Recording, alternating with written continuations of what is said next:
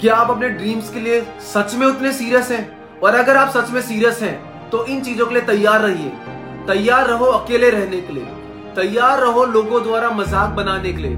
तैयार रहो लोगों के द्वारा डाउट करने के लिए। तैयार रहो लोग क्रिटिसाइज करेंगे। तैयार रहो लोग मिसअंडरस्टैंड करेंगे। और तैयार रहो लोग, बहुत सारे लोग आपका साथ छोड़ने वाले हैं। तो अगर आप इन सब चीज़ों के लिए तैयार हैं तो आपका ड्रीम्स पूरा होने से कोई नहीं रोक सकता।